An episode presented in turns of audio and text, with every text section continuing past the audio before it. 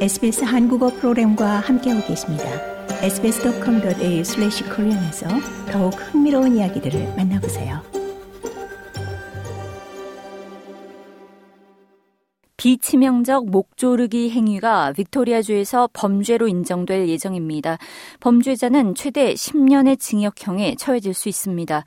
이 같은 내용의 수정 법안이 오늘 빅토리아주 의회에 상정됐습니다. 연구들에 따르면 전현 파트너에 의해 비치명적 목조르기를 당한 피해 생존자는 동일 가해자에 의해 중상을 입거나 살해당할 가능성이 7배는 더 많습니다. 수정법에서는 비치명적 목조르기가 야기한 부상의 심각성을 반영해 두 가지 범죄 조항이 생기게 됩니다.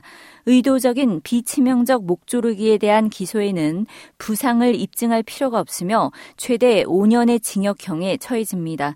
한편 가해자가 목조르기를 통해 의도적으로 부상을 야기한 더 심각한 범죄의 경우 최대 10년의 징역형을 받을 수 있습니다. 제클린 심스 빅토리아주 법무장관은 비치명적 목조르기는 좀처럼 고립된 사건으로 발생하지 않는다면서 강압적이자 통제적 행동에 지속적이자 악화된 패턴을 드러낸다고 지적했습니다. 이어 이 같은 폭력적 행위에 영향받은 가족들의 우려에 정부가 귀 기울여왔고 해당 수정법안이 이 같은 행위를 통제적이자 위험하고 용납할 수 없는 것으로 명백히 규정하게 될 것이라고 설명했습니다.